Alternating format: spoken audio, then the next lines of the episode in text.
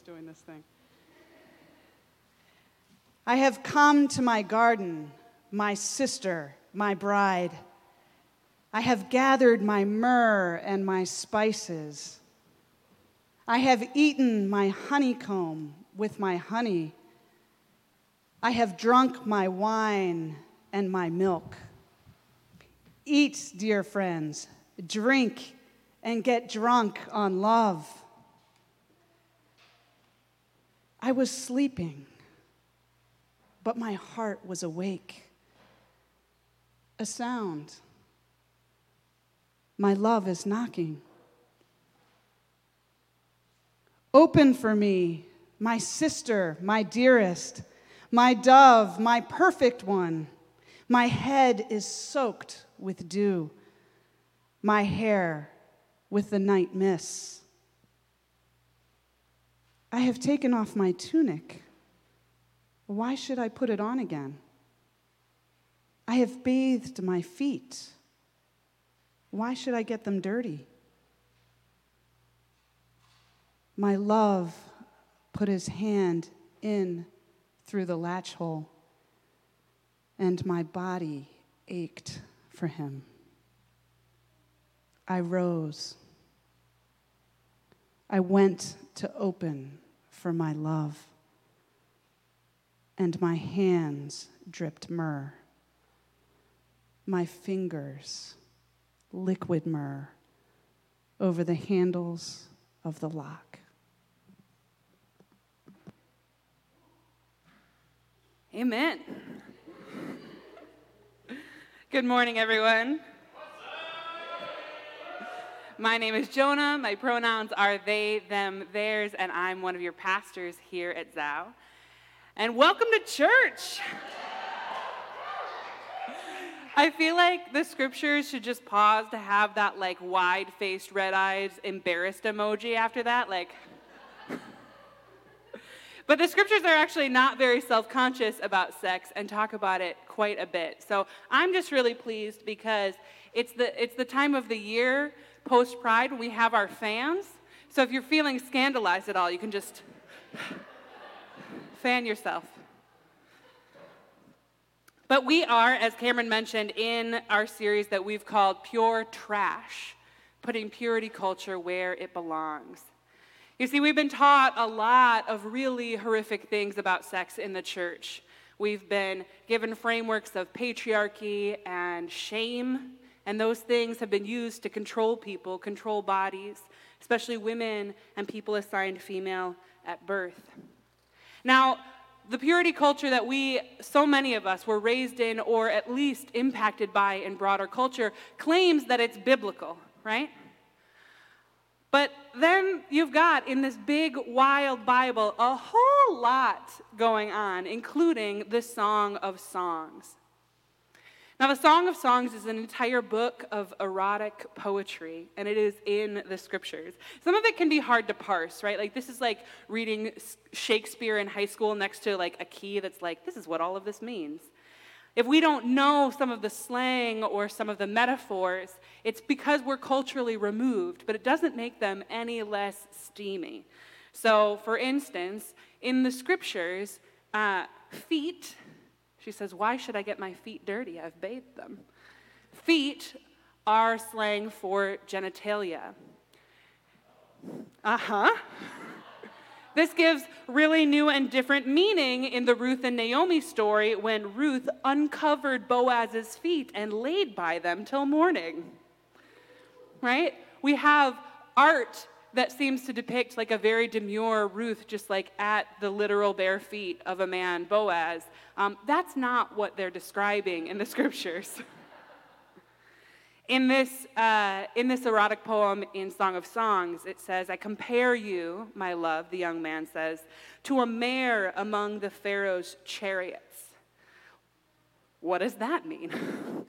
well, it turns out that in that day, one of the, the standard kind of military practices was to release a, a mare in heat among the like military stallions as a distraction because they would be driven wild by this horse in heat, so distracted by the attractive power of this horse. These are sexual metaphors. And again, the last thing that might throw you off is the use of the word sister. Again, that is a cultural thing. It is not a literal sister thing. And if it bums you out or freaks you out, I just want to direct you to the words poppy and daddy, uh, mommy, and say, like, we all got family stuff around it. We can unpack that at another time. but make no mistake, this is a book about sex. The young man says to his lover, Open for me, my dearest love.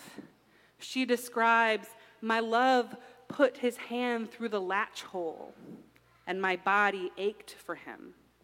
Elsewhere, she is speaking of her partner's tree. With great delight, I sat in his shadow, and his fruit was sweet to my taste. This is graphic, y'all. It's beautiful and it's poetry and it's winking and it's metaphors, but it is not subtle. And it only comes across that way to readers who don't have enough context or imagination to get on board. But what is the sex that's taking place in this part of the Bible? Remarkably, it is pleasure for the sake of pleasure. And in contrast to what we have been taught by purity culture and patriarchy, the pleasure of the young woman in this couple of a young man and a young woman is centered. It is mutual pleasure, to be sure, but it focuses on her and her pleasure, her perspective first and foremost. She's the main narrator. She gets the first and last word here, and she is the character in this book with the most agency. Now you might be thinking, sure, it's all well and good. This young married couple is exploring their bodies. That's what the church told us to do. But wait, they're unmarried. These people are not married to one another. They, in fact, live apart. Her brothers try to stop her, try to keep her inside. They're trying to keep her pure, right? That's what um, the men of the church have been tasked with doing. She defies them.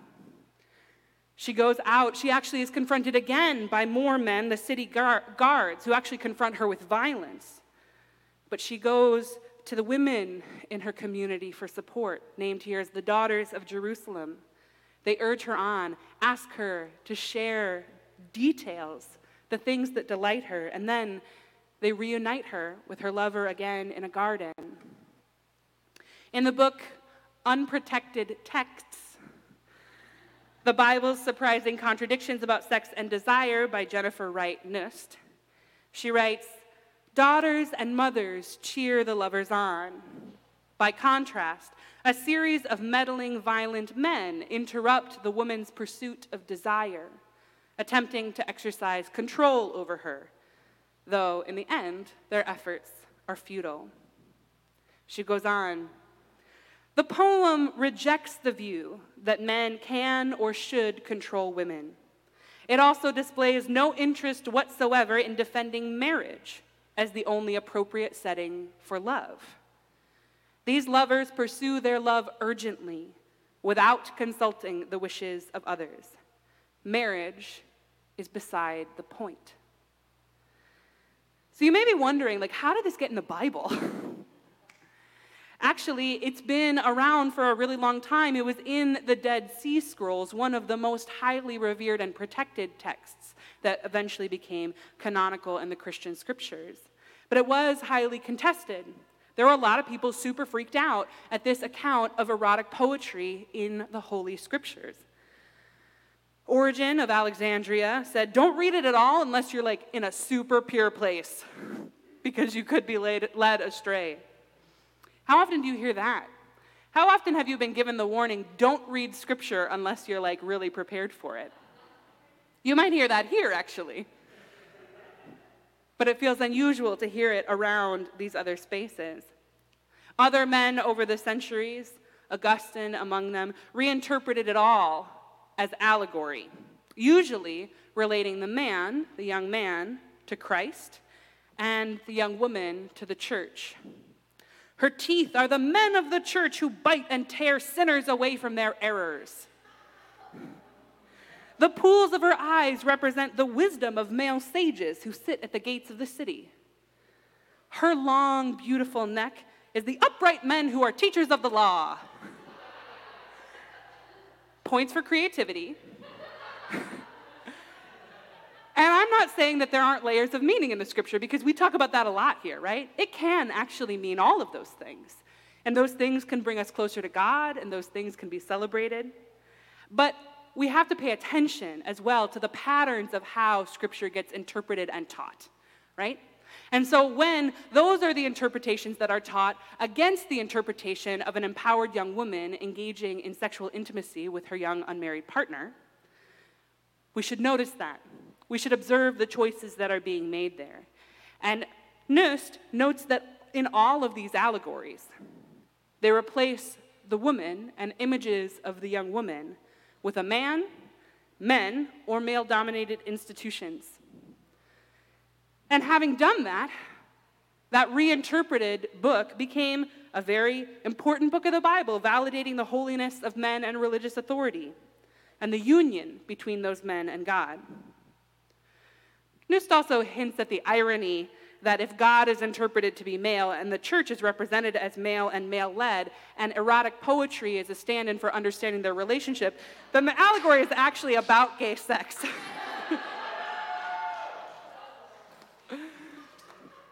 now, we spoke last week about some of the mystics, including um, some of the women mystics who interpreted their spiritual ecstasy through sexual language to describe the undescribable encounter with God. Men did that also. Bernard of Clairvaux said, If anyone has received this mystical kiss from the mouth of Christ, even one time, he seeks again the intimate experience and repeats it willingly. And this is where we see what has been given permission. That there have been places, even among conservative patriarchal church leadership, where this poem has inspired people into gender bending and sexuality role defying images and understandings of the intimacy with God. But all of this feels very confusing, doesn't it? I mean, like, biblical sexual accounts are all over the place. This one is a clear celebration. There is judgment in it, and that judgment is that this young woman is awesome, that this connection is beautiful, that the structures and authorities that are trying to keep them apart are wrong and violent. But there are other descriptions of violence or abuse in a sexual context with no particular moral judgment in the text at all. And sometimes there can be moral judgments that feel strange without more context. One of the ones that I find most fascinating, the way that it gets parsed or, or put into pieces and reinterpreted without context, is, is Tamar.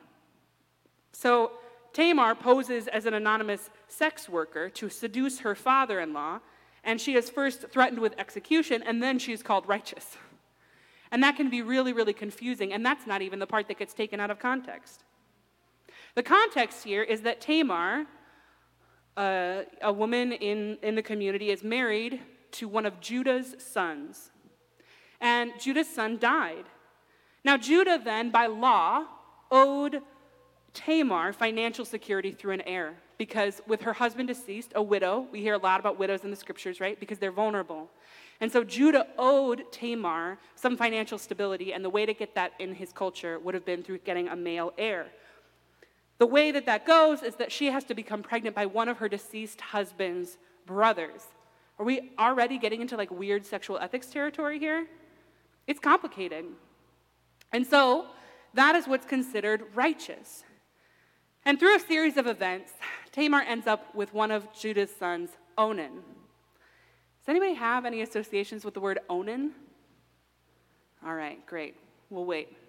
So Onan, Onan lays with Tamar, and rather than kind of consummating this experience, rather than participating in reproductive sex uh, to impregnate, impregnate Tamar, Onan spills his seed on the ground Anybody have associations with spilling seed on the ground? Now we're getting closer. So, in the context of this, what's happening is that Onan doesn't want to be financially tied to Tamar, and so he, while they are intimate, pulls out and, and prevents their act from resulting in pregnancy. Now, Tamar is still in trouble financially and insecurity for her life. And so, what she ends up doing is posing as a sex worker to trick Judah into having sex with her and giving her an heir. Now, when she becomes pregnant, he is furious until she proves that it is his. And then he admits, You are more righteous than I am. You were right. Now, that is a whole lot of weird moral complications in a story about sex. So, why is that story almost always taught as a lesson on why masturbation is evil? Did anyone get that from the story? Like, where is that coming from? But that phrase, spill your seed on the ground, and the way that the scripture describes that being displeasing to God, is then linked to sexuality in a way completely devoid from the context of this story. And it is extracted by the use of people in power to alienate people, especially young people, from their bodies. Now, the other text that often gets associated with this is the one that we unpacked two weeks ago, where Jesus is in the Sermon on the Mount reinterpreting the property law associated with adultery. And he says, To men, men, if you even commit adultery in your heart, if you even lust after a woman in your heart, you have committed adultery. And what that does, and you can go back a couple weeks if you want to get de- deeper into this, but like what that does is actually shift responsibility. That's about shifting responsibility for adultery from solely the women who had been charged in previous contexts to the men and saying, You actually are responsible. And it is not women's responsibility to protect themselves and you from you sexualizing them. If you objectify women, it's on you. That is what that teaching is about. And then we have the Song of Songs, which we are in today, which describes a young woman thinking of and longing for her lover, describing before he arrives how her hands dripped with myrrh, her fingers liquid myrrh over the handles of the lock, which, without getting nearly as graphic as the Bible does, is clearly a description of her own self pleasure while thinking about her partner. Now, Knust makes the point that all of these scriptures culminate and come together to form a Bible that is actually quite difficult to parse, that has a lot of conflicting information. She writes, according to Song of Songs, a beautiful girl who enjoys making love can fulfill her desires outside of marriage and still be honored both by God and by her larger community. Sex is a good thing, and sexual desire is a blessing not an embarrassment. And you have to hold that alongside the texts that are extremely neutral towards sex work, so long as it's sex work with a foreigner and not with like an upstanding Israelite woman. You have to put that alongside the texts we talked about two weeks ago in Exodus and Deuteronomy that have been interpreted to treat sex as a matter of property law and completely objectify women as property of men. And then you put that alongside the implications from Paul that the most holy thing to do is never have sex at all, and that marriage is a concession to human desire and a distraction. Sex in the Bible is complicated and conflicting, like most topics in our scriptures, which means that we, as a community, must make choices about how to interpret and teach. How to interpret, that's our hermeneutics. I'm going to give you some, some big old seminary words here. How we interpret, that's our hermeneutics. How we teach, that's pedagogy. These are choices that we make. And that means that they made pedagogical choices when they chose to teach you about Jezebel and not about Ruth. They made hermeneutical choices when they looked at the story of Tamar and Onan and Judah and decided to make it about masturbation and not about justice and economic equity for vulnerable women. We need to re examine these stories with a new lens and ask why we've never heard the erotic poetry in the Bible, or else why it was always described as something other than what it is a poem from the perspective of a beautiful, young, explicitly dark skinned woman seeking pleasure from her own body, with and without the lover to whom she is not married. So, how does this reading change how we think about sex and how we think about sex from a biblical perspective. Well, first of all, it puts casual sex, casual relationships, or sex outside of marriage and masturbation all back on the table as biblical and potentially holy. That alone is an absolute game changer. Am I right? Like, contend with that, youth group pastors. we'll talk next week about how to build an intentionally biblical sexual ethic that includes those things.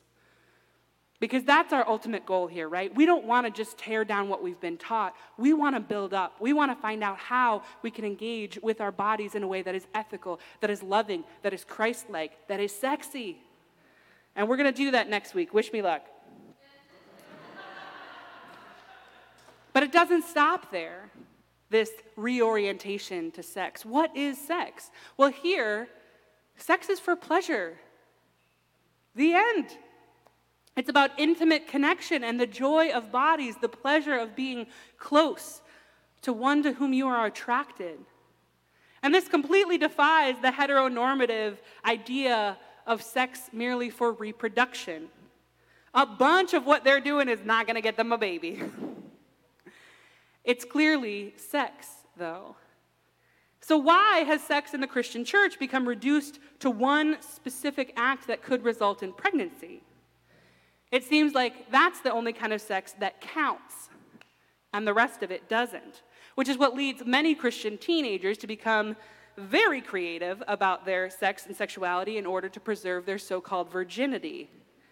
But, like, we know that sex is more than a reproductive act. And if we follow the logic of reproductive sex as the only legitimate sex, then frankly, I know a lot of really sexy queer virgins or at least people who have been celibate for years. but the thing is, the church will concede that there is more to sex when they want to condemn queer sexuality, right? Otherwise, what are we doing wrong, guys? According to the way they teach presumably straight teenagers, queer sex mostly doesn't exist. And yet, even for straight folks, people who do desire sexual contact generally long for something more than the highly specific mechanics of reproduction. Sex is about connection, physical intimacy. And I would challenge you to think hard about what sex actually is to you. Sex is the electric energy between two bodies that desire each other's delight. Sex is the connection which is not just emotional or spiritual, but is physical in a way that is unique. Sex is hard to pin down. In the 1960s, the Supreme Court was ruling on obscenity. Justice Potter Stewart said, I know it when I see it, but refused to define it any other way. Because there is no one way to define sex, sexuality, or sexual connection. You know it when you feel it. And there are plenty of things that people can do that could be very sexual or very not, depending on context and relationship. Holding hands, hugging, a kiss on the cheek, prolonged eye contact. These things are relationship dependent, context dependent, and there is a way for them to be holy, and there is a way for them to be unbound by the norms and mores that we have been given by conservative Christian church. These things are not defined in the same ways that we want to in the list of don'ts that we were given as teenagers. Even if we want to constrain sex to a list of do's and don'ts, where do you draw the line? If prolonged eye contact can be sexual, if holding hands can be electric, if making out with someone can be all manner of connecting or not connecting, then those lists of do's and don'ts the conversation about bikini areas and what to say for marriage, they sort of become pretty useless when we really, really are honest about what sexual connection actually is. Like everything else in Scripture, good sex is about right relationship. It is about connection in a way that honors all involved. It is about what brings joy, pleasure, liberation, and justice to individuals, to communities, and to the world. Sex is neither forbidden nor mandated. And this is really important, y'all, because somehow we ended up with both of those lies. We were told it is forbidden for those unmarried, but we are compelled to get married, and once married, we are mandated to have sex and want sex. All of that, all of that is a lie. All of that is cultural baggage. All of that is patriarchal nonsense. All of that alienates us from our bodies and what we actually do and don't desire. God does not forbid you to have sex outside of marriage. The Song of Songs describes beautifully one couple's encounter with holy and pleasurable sex. God does not compel you to get married or partnered. Paul wasn't kidding when he said he thought it was a distraction. And God absolutely blesses people who are not married or partnered, maybe ever. And God does not mandate that you have or desire sex. Whether you are married or single, God cares about your desires and lack of desires. God cares about your consent, and your consent is partly about what you want. If you don't want to have sex, don't have sex. If you are not finding pleasure in sex or the pursuit of sex, don't do it. Just like the men of the poem seeking to control the narrator's body, the men of the church have told us all what our bodies are for, who decides what we want, and when. But this biblical text, it sees the holiness of the young woman taking her agency back, asking herself what she wants, asking her partner what he wants, finding a way to be mutually connected in honor and consent and in love. She wants sex, so she has it in a way that brings her pleasure and intimate joy, a holy connection. And if you don't want sex, that is holy and good too. Find other ways to pursue pleasure and intimate joy, holy connections. These things are blessed by God. God wants you to have good things. I promised you I'd remind you every sermon this series. God wants you to have good things. And God does not dictate what those things are. God gives permission to explore our delight and our desires. God only mandates that we protect one another from harm, as the daughters of Jerusalem did, that we dismantle systems of domination that control or coerce, and that we do all of these things from a place of love.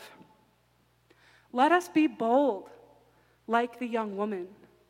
Let us protect one another like the daughters of Jerusalem.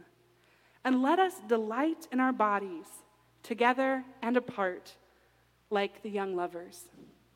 Will you pray with me?